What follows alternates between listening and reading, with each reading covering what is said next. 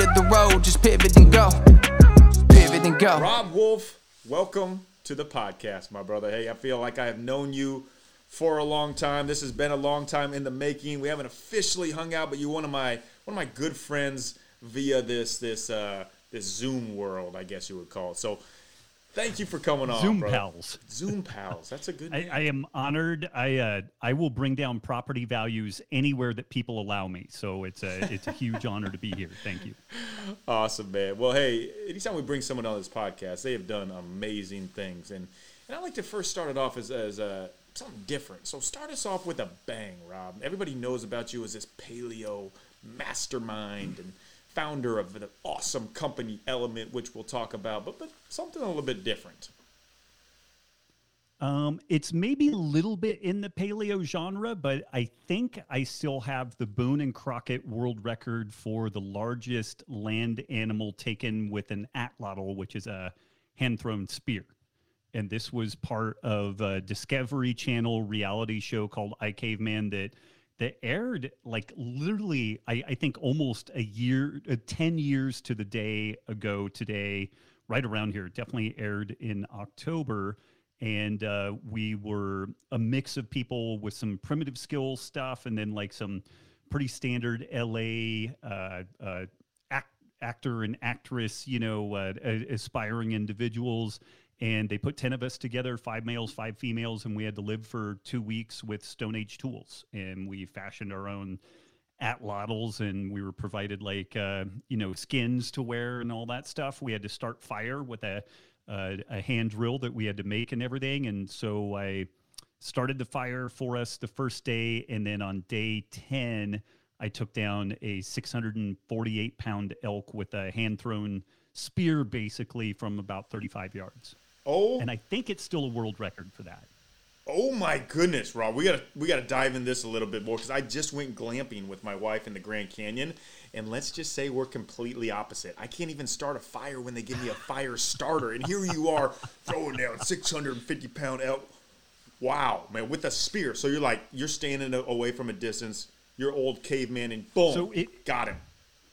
Yeah, so so imagine an arrow, but about six feet long and a much heavier arrow point on it. And this is all Stone Age tools, but the atlatls are the darts are about six feet long, and then you've got a little launcher you hold in your hand, and you, it gives you this mechanical advantage to launch these things. And they have the um, the impact of like a 270 to a 306 rifle if they're properly thrown. Like they're they're remarkably effective, and it, it's what humans used before we developed um, bow and arrow technology. Unbelievable. I'm gonna pay good money to get you and our mutual friend Ben Greenfield together and just go at it in a survival race, spear the biggest animals. Do. That would be amazing television.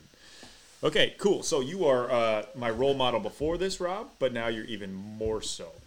And on the podcast, we talk we talk to people about uh, the success that they've had, but before that, when they felt stuck in a situation, before they reached the level they're at, did you have a time in your life when you felt stuck and you had to make a pivot to be able to achieve your breakthrough of what you are doing today? Yeah, I mean, multiple times. So we started off co-founding the first and fourth CrossFit affiliate gyms in the in the world, and had a, a fair amount of success in that space. Uh, our gym, NorCal Strength and Conditioning, was picked as one of Men's Health top 30 gyms in America. So we we had some pretty good cachet going with that. But I reached a point as much as I enjoyed like that clinical practice and having people in, in the gym. Um, there's only so much reach you can you can get with that, you know. And I had been doing a a uh, like an eight hour seminar all around the world talking about this kind of paleo nutrition, evolutionary biology, and everything. And I've been doing that for a number of years. And I had this um, this kind of guidebook that I would provide to attendees that just kept getting bigger and bigger. And then one day, a friend of mine who ironically works for uh, uh, Victory Belt Publishing, but which used to only do MMA instructionals and jujitsu instructionals and stuff like that. But he was like, "You should publish a book." And I, I was kind of noodling on it. And I'm like, "Well, I've, I've got a pretty good head start on this thing." And so I really, um, I wouldn't say abandoned, but I had to completely take a 90 degree turn to get into this book writing thing. Unfortunately, my wife is a very good strength and conditioning coach, and so she was able to take over the the operations of the gym, both the front end and and largely the back end, to allow me the space to be able to write this book. It's a once you really commit to to writing a book, it's a good six month to a year process, I think, for for most people. And I mean, like that is your full time gig, and it, it in the uh, the challenger is carving out the time peripheral to everything else. Like if I'm still running the gym, you're in the gym, you know, somewhere between four and eight hours a day, and then you're doing all the maintenance and upkeep on it, and then when, what time is left to to do something like a book. So that was that was pretty big, and that was probably our our first big pivot. The book became a New York Times bestseller and a little bit of a unicorn, like for a, a first time author, and in a genre that didn't exist before this. Like there was no paleo diet genre before my my book was released. Like that's really what what started that whole genre, and it's been over a million copy bestseller. So it, it you know it's a pretty unique thing. And then I started up a, a podcast back in 2010, which for that time was fairly new. And so we really shifted from a primarily brick and mortar focused, you know, business to a, a, dual purpose. We had both brick and mortar presence and also this online presence with a blog, a podcast, and then this this book. And we've had a, good number of other pivots, but that was maybe one of the the largest and most uh, significant that we've had for sure. Robb, you know what just came to me as I heard you say that too is that you are a visionary.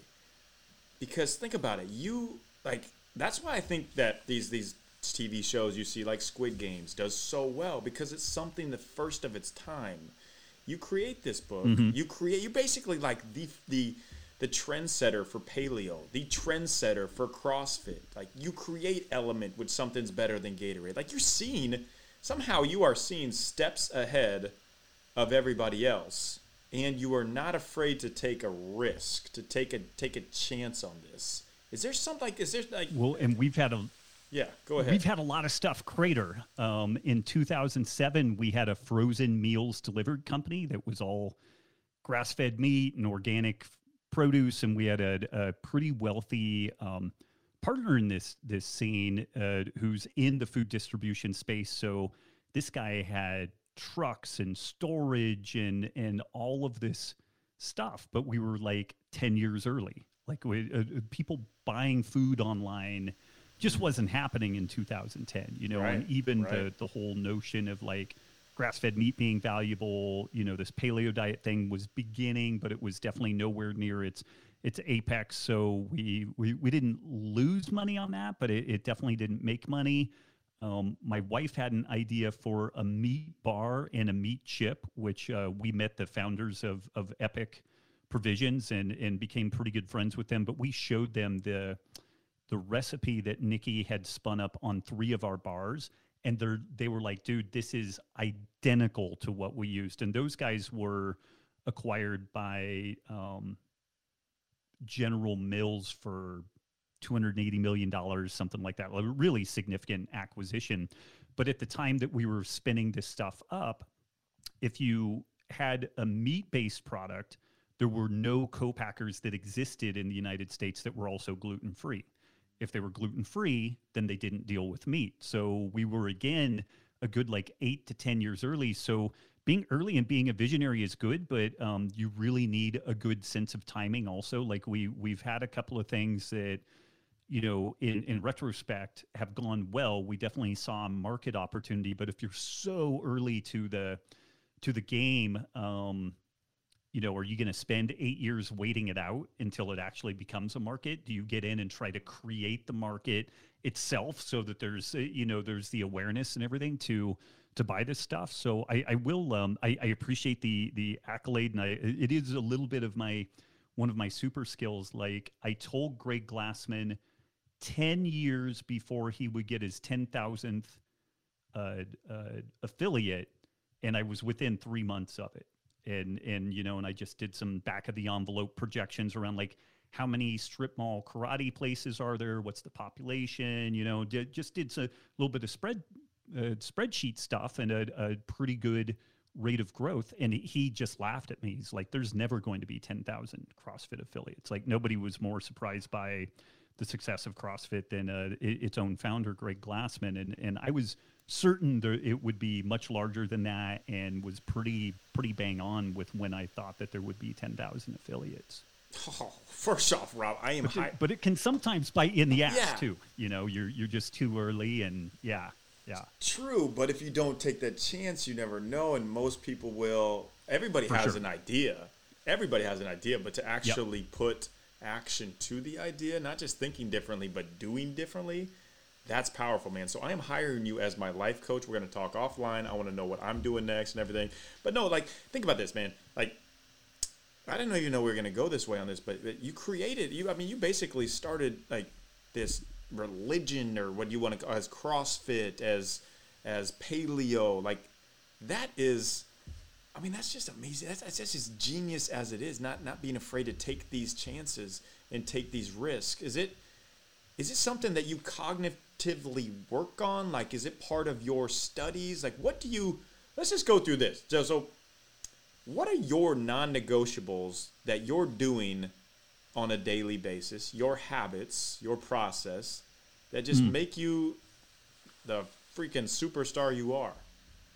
You know, uh, macro level, this stuff has been cool because, like, even when I was in CrossFit, I really enjoyed it, and I was I was a good front man for it and for the paleo movement. I I think um, I try to be as honest as I can. I try to think, find things that I believe in, and and I don't need to spin a lot of stories. Also, I'm really good about couching things in. This is the best of my understanding today, and then if things change, then like I'll I'll update my position. I'm like, oh, I had this thing totally wrong. Like I thought that this it, it was X, and it was actually Y, and so.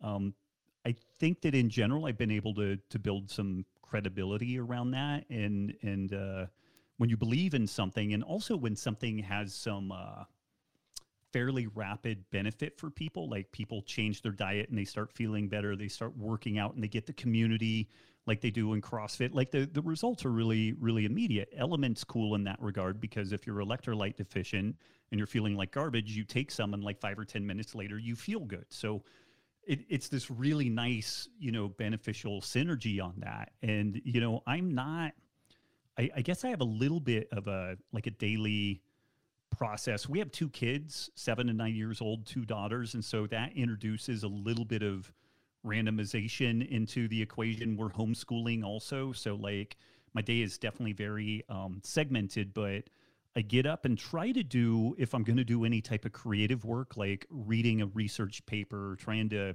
trying to think about uh, just different ideas. And really, I, I try to read in health and nutrition for sure, but like economics, history, physics. Like I try to pull from a lot of different areas because I'll get inspiration from something that doesn't seem related to health and wellness, but I can I can pull in a parallel and and maybe tell a story around that.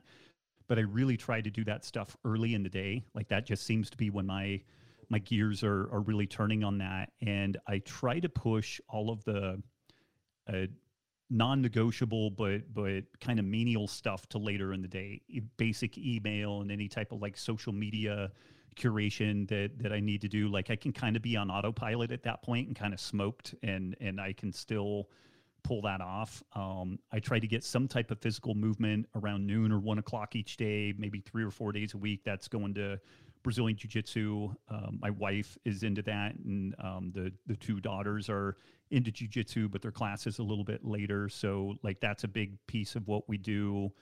Um, try to take dog for a hike, get outside, all that type of stuff. But I mean, I'm not one of these uber regimented folks. Like I I kind of like a little bit of I like some structure, but I like things being open ended enough that, like, if I get an idea, I, I would like to be able to just clear out the schedule, clear out the time, and really go deep on that. Because when you've been doing this stuff for like 23 years, you, you come up with, some, I think, early in one's career, you come up with some kind of big, heavy hitting ideas. But then it, it, at some point, unless you, I've never been the person that either, um, like God bless Barry Sears. He's a great guy. He's the guy that wrote the the Zone book, and he he's contributed a lot to the world.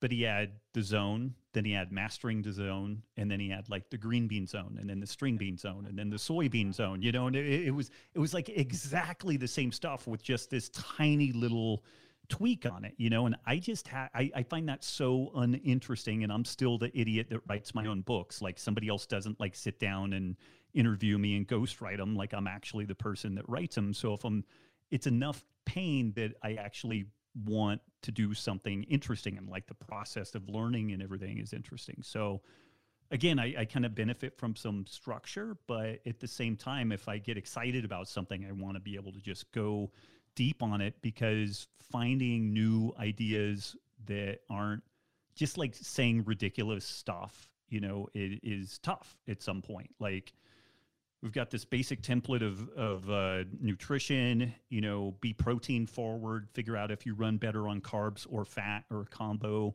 Be aware that some foods can be kind of immunogenically challenging, like gluten and dairy, like it can irritate your gut and some people and cause some other problems. And that's almost like 98% of all of nutrition right there. Like uh, all the complexity, all these different studies and everything, but that's that's most of nutrition. So if I still want to have something valid to say about it, like I, I need to put some thought into it so I'm not just like spinning off what what I would consider to be garbage. Um, one of my great terrors is to be the the nutritional equivalent of like an 80s hairband that should have requ- uh, retired in 1991 and they're still doing like the next reunion show in like 2001 or something and I, I, I would just be horrified with that like i would w- way rather just like pack up shop become a farmer do like anything else versus just like bleeding this thing with a, a bunch of bullshit so i think that that's actually kind of a a major guiding light that if I can't provide some legit value um, and still be like honest and forthright and everything, then I'm done. Like it, it's time to change, change gears, change careers, and all that stuff. Bingo. That is the nail on the head right there for the drive and what you've been able to create. Yeah, I mean, I almost went to a Rolling Stones concert a couple weeks ago, and I'm glad I didn't because that would have been the equivalent of what you exactly just said.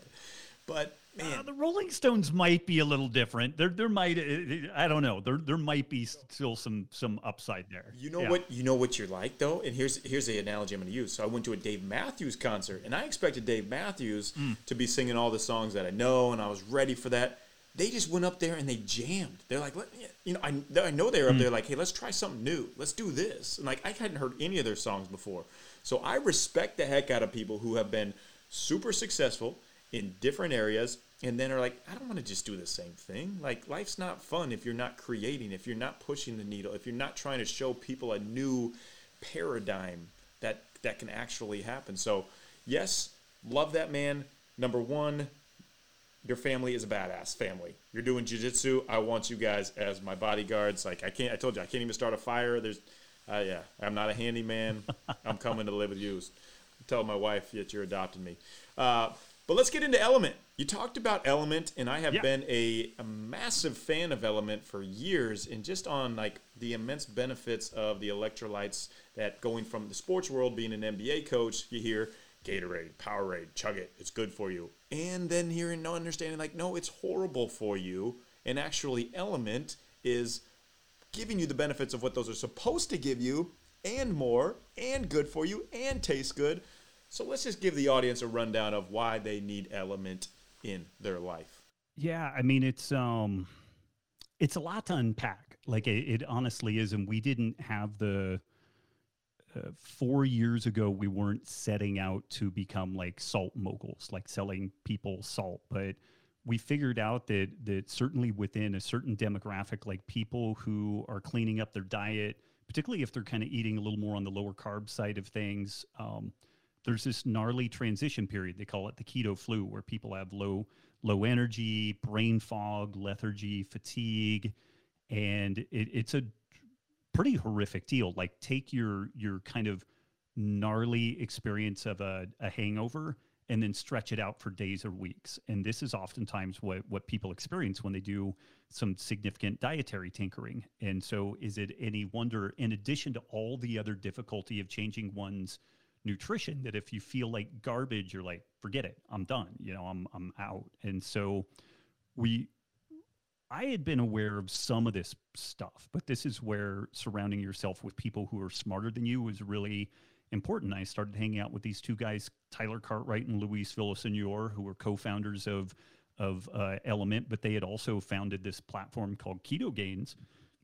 They have a couple of hundred thousand people on Facebook that they they put through these keto diet based body recomposition challenges where people lose body fat, gain muscle mass. It, it's a mix of men and women, but more by far more women than men. And like they just get these stunning results with people. And what what the it's a long story, but the the long and short of it is that they pay as much attention to electrolytes as they do protein, carbs, fat, and calories. Like this electrolyte piece is just this totally non-negotiable feature of the program that they're doing. And when people get on point with electrolytes, it's just magic happens. And uh, for the guy who owns the salt company to tell you you need to buy salt, it seems kind of self-serving. But if folks have any type of a, a, exercise science background, if you think back to the way the Krebs cycle works, the way that we produce energy in our body for every muscle contraction, every nerve impulse, it's driven by sodium potassium pumps. And if you are off in sodium in particular, or electrolytes in general, you just don't work properly. We are an electrochemical engine, and the electrochemical engine has certain operating parameters. And if those parameters get off by very much, you can get sick or you can die. If somebody ends up in the emergency room, the two things that the emergency room physician looks at first, arguably, it, it, I mean, beyond pulse and breathing, you know, it's like, what's their pH? And what's their electrolyte status. Because if pH or electrolyte status get off by just a little bit, the person can die. And before that, if electrolyte or, or pH is off, people will feel like garbage and, and their physical performance is very, very diminished. So I became aware personally that the electrolyte piece of my my activities was really lacking. And when I fixed this thing, the cool thing about the electrolyte story is if somebody's feeling off, if they just go swig some pickle juice or they take some element or they eat 10 olives or whatever, they get a gram of sodium in their body. 10 minutes later they're like oh my god i feel way better. I don't need the cup of coffee. I don't need the you know the monster what you, you know whatever energy drink. I was just electrolyte deficient. So from a business perspective it's really cool because we have this really tight feedback loop somebody says i'm not feeling that great you give them a stick of element they mix it in a in a jug they drink some and then like 10 minutes later like how are you doing they're like man i feel great i just did a workout and i got a great pump and i eh, you know i had really good cardio and everything whereas I've taken so many nutritional supplements over the years, and even with creatine, like I read all the studies on creatine. Creatine's good for you. It's neuroprotective, it's an antioxidant, it improves performance. But I'm like, I don't really know if this is doing anything. You know, I take it because people tell me it's good for them, but I don't really notice it. You know, whey protein and stuff like that's the same thing. All the studies say it's good for you, but it's kind of like, I don't know, like a tuna fish sandwich might have been just as good. I I, I really don't know. You know, it, it it's kind of uh, weird that way. But like if you are electrolyte deficient, it, it is so profoundly obvious once you address that. So that's been kind of a a cool element to this whole you know business development story because it's got this really tight feedback loop. And one of our, our biggest endeavors has just been giving product away like police military firefighters. We have this thing called the give a salt program where people nominate folks who are doing good work in their community whether it's coaches or nurses or you know wh- whatever. And if we give some product away people try it and then they're like this is awesome. And then they end up buying more. Like it, it, it, it our best marketing tool has just been giving product away. So we don't have to tell any we don't have magic salt like our salt just comes from this this mine in upstate New York and it's just sodium chloride and there's no magical you know mineral composition that comes from the tears of llamas in Nepal or something like that like it's just salt it's just potassium it's just magnesium they taste really good and the the ratio of like sodium to potassium to magnesium I think is smartly formulated based off of what people are missing from their standard diet, but there's no other magic to that. And still to this day, we really actively promote a, a free make it your own keto aid guide where you if you don't want to buy element then make your own stuff and just make sure that you address your electrolyte needs and being able to be um, education focused and outcome focused has made us a really successful company and that's been really cool. And I, honestly i would say that that's similar to my experience with crossfit and similar to kind of the the paleo diet experience where it's like my greasy used car salesman pitch with um kind of paleo stuff is give it a shot for 30 days see how you look feel and perform. If you like it keep doing it. If you don't do something else you know? And and by and large when people did a 30 day challenge maybe they weren't like perfect afterwards, but they're like, I recognize the importance of protein. I recognize the importance of like finding the proper carbohydrate level for me. But their whole game kind of took a step up. And this has been similar with Element. You know, it started from me trying to figure out my own performance limitations around kind of lower carb diets. Recognizing that my struggle was virtually everybody's struggle in this space. And then uh, along the way, we've noticed that virtually everybody is is in this kind of electrolyte depleted state, particularly within athletics. Like we've we've been able to look behind the curtain with um, like some NHL teams and some of these big dudes in in hockey, and I'm sure it's it's in other sports, but for whatever reason, they've been really good at quantifying this stuff. These guys will lose 10 pounds of water in a game or a, sure. a practice, yeah. and they'll lose 10 grams of sodium with that 10,000 milligrams of sodium. And if they don't replenish that, like these guys are crushed. Their their heart rate variability scores go into the tank. Um, they they don't sleep well. They don't recover properly.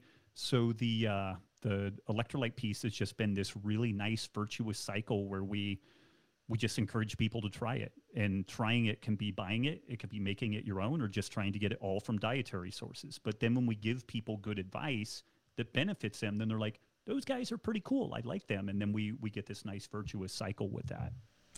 I encourage everyone listening to try it. Literally, just try it. Robb says try it for a month, but you try it for a couple days. I guarantee you will like it. You guys know that I'm a big believer in it, and there's very, very few things that I put into my life and keep it there as a staple every single day. Coffee, element, my wife. That's literally the three things, you know. God, right there, what, there it what is. do you need beyond you, that? You yeah. really don't need anything more. And you know what? I think you gave me my next idea as you being my new life coach. I'm going to go to Nepal and get the tears of llamas and start selling that. I love that idea. That's the next thing. It, it will be the game changer in the uh, the element space for sure. Yeah. No, but like uh, myself as an athlete and working with NBA teams and NBA players, like everybody thinks like, oh, they're drinking Gatorade, they're drinking Powerade. No, they're not. They are not. They understand the optimization is not in pouring a bunch of sugar down your throat. It is a magnesium, potassium, sodium with the salt that gives you the benefits. So, yes, that was a very, very in depth well-rounded answer. If you not want to check out Element after this, then I can't help you get out of here. There's something wrong with you. But no, Robb, having you on this podcast and letting my letting my audience know you're coming on, everybody wanted to know what is the deal with keto, carnivore, paleo, the ideal diet. And I know this can be this can be a conversation, it can be a day conversation in itself. So, to debunk the myths, myths of myths, where you see people on Instagram calling themselves colon or liver man and looking jacked. Like what? What's the best approach to have, if you could say? Really, the one that folks are going to stick with at, at, the end of the day. And I know that that's kind of a schmarmy non-answer, but all, all of these, all of these things, what, what do they, what does veganism, paleo, carnivore, what do these things all have in common?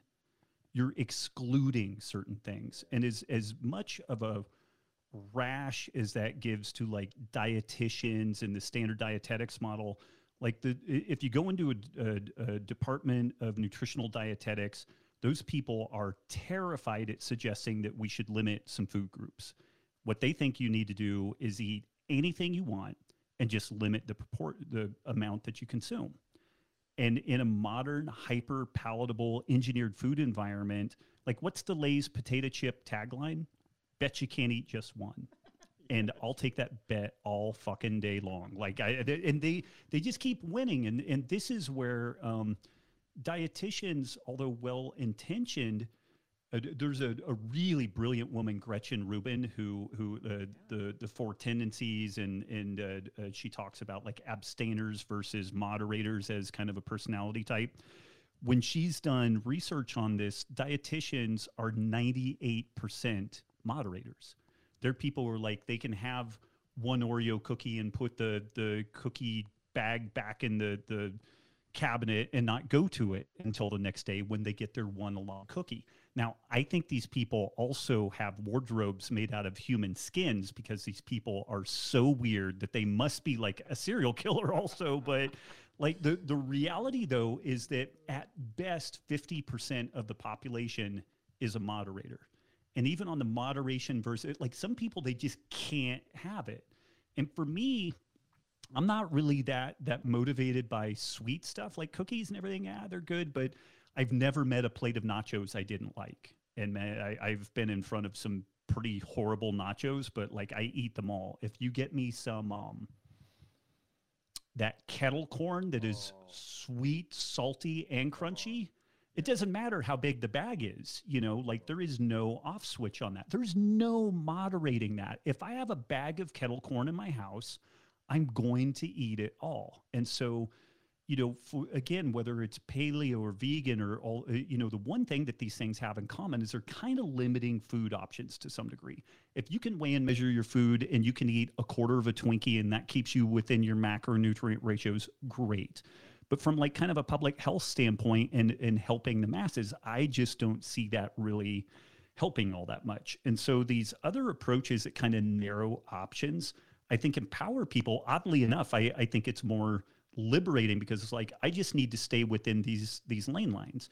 And usually, what happens a couple of months or maybe a year goes by, and people figure out if I keep protein adequate, which I think is really the biggie. Like, and almost nobody is eating adequate protein. A lot of people are fearful of eating protein. And I think that this is so much of the problem that we get. But once people figure out how to eat adequate protein, they usually then figure out, oh, these carbs probably do a little better for me than these carbs.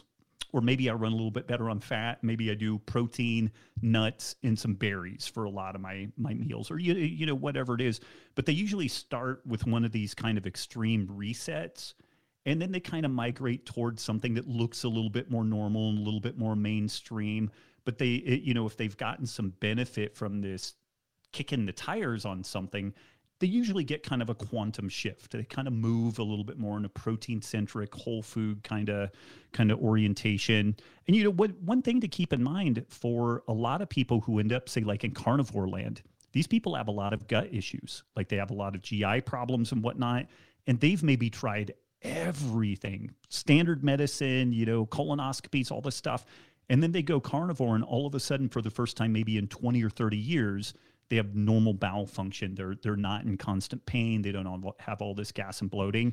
And those are the people that can become they they become like carnivore dude 609, you know, like their whole persona is wrapped up in this because it really changed their life. Now it's kind of cringeworthy because you're like, okay, that's not going to age well like in 3 or 4 years, but but you also I think we have to step back and kind of acknowledge the individuality like the person was sick, they figured out something that worked for them and now they're motoring forward and, and kind of you know figuring out maybe some latitude with it oh so much good stuff to unpack there paul saladino very good friend of mine and now he's even going to the more paleo approach which is a uh, mm-hmm. great mm-hmm. great point to what you made and you know what like to your to your point with the, with the Gretchen Rubin and being able to you know like turn it off, not take the whole like eat the whole thing. Mark Sisson had t- taught me that like you just have one bite of dessert and you can be okay. But I find myself going to Jeni's ice cream. They give me like six scoops, and I want to just eat one scoop. I'm like, you know what? I, I, I can't do it. So I either need to not do it. I'm not a moderator. I'm a I'm a all in type of guy, Robb. You're not gonna find any any yep. uh, 80-20 about me. It's hundred percent. Yeah, Mark's a better person than I am. Like I can't do, but if, if I want to eat the dessert, I'm going to eat the whole dessert and it doesn't really matter what the size of it is is it the whole cake is it you know whatever and so i don't moderate well either and I would argue the vast majority of people don't moderate all that well, and and uh, it gets tough to navigate like the modern food environment. You know, what do you do? Well, I recommend people don't keep that stuff at home. If you want a dessert, eat eat it when you're out at dinner and stuff like that, and you know, you create some firewalls. This is just a, a interesting aside. There was a, a well done study looking at the consumption rates of people eating peanut M&Ms, which I think are amazing and and again not really an off switch for me, but they had three different setups with this. They had one setup where the peanut M&Ms were immediately on the person's desktop. Like they're they're in an office work setting, they could reach out, grab a handful, pop them in their mouth and and they tracked how how many they ate. The next group of people, it was at their desk, but the person had to scoot out their chair, open up a drawer, reach down into the drawer, pull out some peanut M&Ms, close the drawer, you know, get back to work. And then the third one was that people had to do like a walk of shame across the office and there was a bowl of peanut M&Ms in one spot. And so just simply putting the peanut M&Ms in the drawer cut the consumption by more than 50% relative to it being directly on the desktop.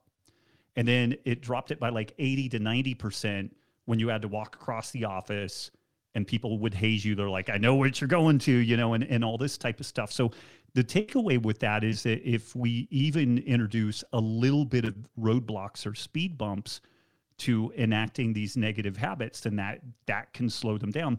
The flip side of that is true. This is why people end up bailing on on diets or or exercise plans if they get too many roadblocks in the way then it, it can be onerous enough that they end up not enacting the the new behavior and they're they're able to just keep once you make a habit to something it's like you make it to the gym. It doesn't matter what the weather is or what happens you know it's like i'm going to the gym no matter what. But until you really ingrain that habit it's very easy to get derailed from it but we can use that understanding of our psychology to work for us on, on both sides of it. It, it can cut both ways to our benefit. Oh yes, and then controlling your environment. That's so powerful, man. I love yep. that you talked about that point.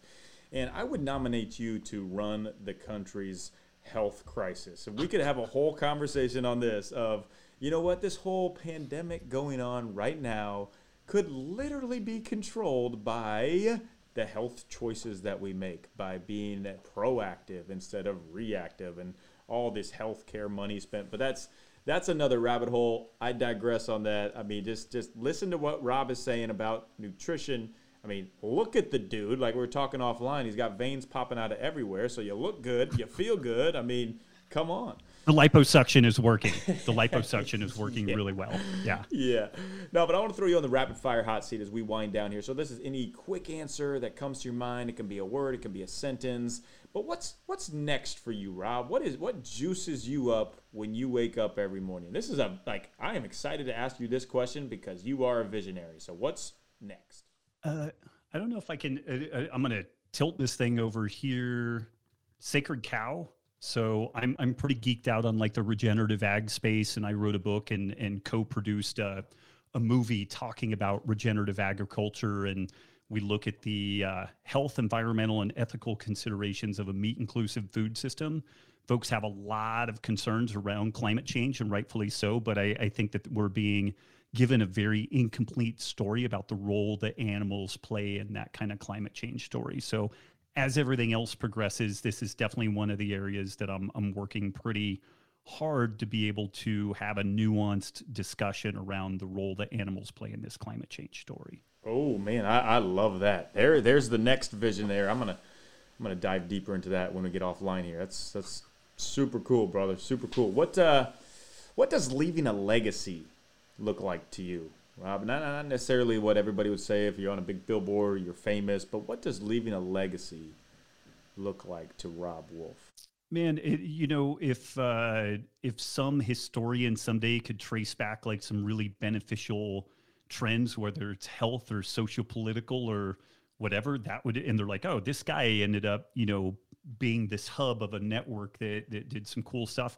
That would be awesome. And then just, you know, closer to home, um, not fucking up my kids would be great. like if they end up being, you know, whole functioning humans and they don't write a tell all story that's like, my dad was an asshole and he didn't feed me cookies and, you know, like, like if if I can have a, a wonderful lifelong relationship with my kids and stay really tight with them, that uh, honestly like that would be my my penultimate uh, uh, legacy play at this point. You know, like the bigger picture stuff is is great, and I continue to want to work in that, but my main focus is is my family at this point. Man, that's the best answer. And trust me, you are leaving a legacy on a ton of people. So that's not even a worry you awesome. have to have. All right, fun one for you here. We're having a dinner party. You're at the table. You get to invite three guests, dead or alive, people that you want to interact with, learn from, just hang with. Who are you inviting to this dinner? And what are you eating? What is your go to? I know we got the kettle corn, we got some nachos, but what else? Well, we're definitely having steak, but we'll ah. probably do surf and turf because I like a little seafood too. So the the dinner part is easy. Although funny enough, also I would like a good soup. Like if I ever had to be, one of the questions I've been asked a time or two is, uh, you're on death row and what's your final meal? And i love soup and it doesn't almost doesn't even matter what soup it is. I, I am just a big soup guy. Man but the the people i would want to hang out with um it sounds kind of funny but um my wife and probably two of my best friends you know like my my buddy jason and then one of my jiu-jitsu coaches or you know one of maybe their significant others. Like i i, I know that that's maybe a short-sighted deal but um, those are the people who provide the greatest joy to my life. And and uh, i know for a fact i'm going to enjoy that meal. So you know not not uh you know Jesus and Muhammad and all kinds of things kind of come to mind, but I, I, would probably keep it closer to home, and it would be my wife and a couple of good friends. I like that answer even better because you know you get. I mean, that's what you said. It. That's what brings you joy. Being around. I know I'm going to enjoy that one. Like guaranteed, mm. I know that's going to be a good mm. time. Yeah. Intentional yeah. time is quality. I love it, man. Okay, how can we all? support everything you were doing, Robb? Find you. Where do we search for you? Where do we stalk Robb Wolf, basically? Tell us all. Uh, so drinklmnt.com is the LMNT website and i actually do a ton of writing for LMNT. Like we have innumerable blogs on fasting ketogenic diets general sports nutrition hydration obviously. Robbwolf.com is kind of my my main hub. And i do have social media accounts but i mainly write stuff and have my assistant post it and and that's it. I'm i'm thinking about spinning up like a uh, a substack or something because i want to have interaction with folks, but I'm I'm really I've been noodling a lot on I don't really want to provide value content to these tech platforms that are kind of pitting us against one another and also their their censorship stuff and everything. I think that they were really remarkable opportunity for bringing people together and and then the um the optimization of their algorithms it, it apparently is pitting us against one another and I, I, think that the results of that could be catastrophic. So i still want to con- contribute value to the world but i'm going to try to do it in a way like podcasts i think are a great venue and then probably spinning up a, a substack so that i've got a little bit of control over the dissemination of of that material at that point yeah. Love, love, love that point because think about it. We're playing on somebody else's platform. And when social media, Facebook, and Instagram went down a couple weeks ago, people are like, oh my gosh, everything I worked for is gone. They could take it away in a heartbeat. They control all of it. Like sometimes you get thousands and thousands of views, and then somebody you get two. Like it's, I, I love that you're creating your own platform. People come to you for you, and you're not renting space. So big time. Right. Big time, Robb. I'm, I got to focus more on that too. So thank you for that reminder. Okay, last question we have before you let, we let you off this podcast, and I'm not even gonna say goodbye, anything like that. This is just straight drop the mic. First of all, it has been an absolute pleasure to have you on, Robb. Like this has been a long time coming. I'm a massive fan of yours, and just getting to know you as the human being you are. Just thank man, you. It, it, honestly, like I'm not even just saying that to hype you up. Like it, it's even, it's it's it's cool when you like you get to talk to these just super wise, super great people, and then they're a badass, cool dude on top of it. I mean, like throwing axes too. I mean, that just spiced it in there as well. But anyways, one piece of advice to drop the mic for somebody who is feeling stuck in the situation they're in in life right now, cannot see out of it, completely blocked. How do they just make this little? How do they make this pivot and be able to find their breakthrough?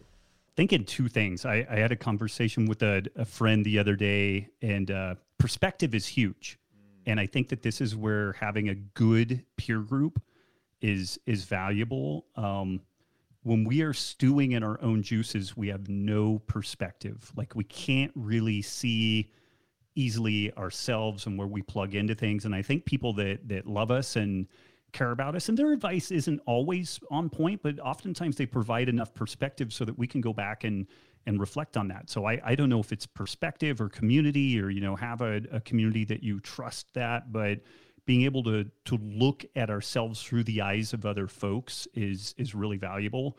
And I know this is going to supposed to be succinct, but I suck at that. But the the other thought in that is um, never ever ever give up. Like the only time you fail is when you when you give up, but be willing to pivot. Like and and it's difficult to know when to let go, but there's this uh, there's this way of catching monkeys that that where they'll put a piece of fruit in a jar. It's got a small opening. They tie the jar to a tree. The monkey will go put its hand in the jar and then it grabs the piece of fruit and it can't get its hand out. And then you crack the monkey on the head and you've got monkey soup or you know whatever you whatever you want to do with it. And so um, tenacity is great, but being willing to pivot and let go. But that doesn't mean you failed. It doesn't mean you gave up. But you know, recognizing that like okay, the return on investment with what I'm doing just isn't there. Like it, it's not panning out, but you maybe have a different idea and you you change tack a little bit. Um, that can be amazing, you know. And and again, uh, you only you, you can't fail if you don't give up. But at the same time, people can hang on to things way longer than what they they should. And, and uh, had they pivoted and been more dynamic or a little more flexible, then it, it could have saved them a lot of suffering. Mike is dropped. Never ever, ever give up and make monkey soup. Thanks, robb Wolf. You're the man.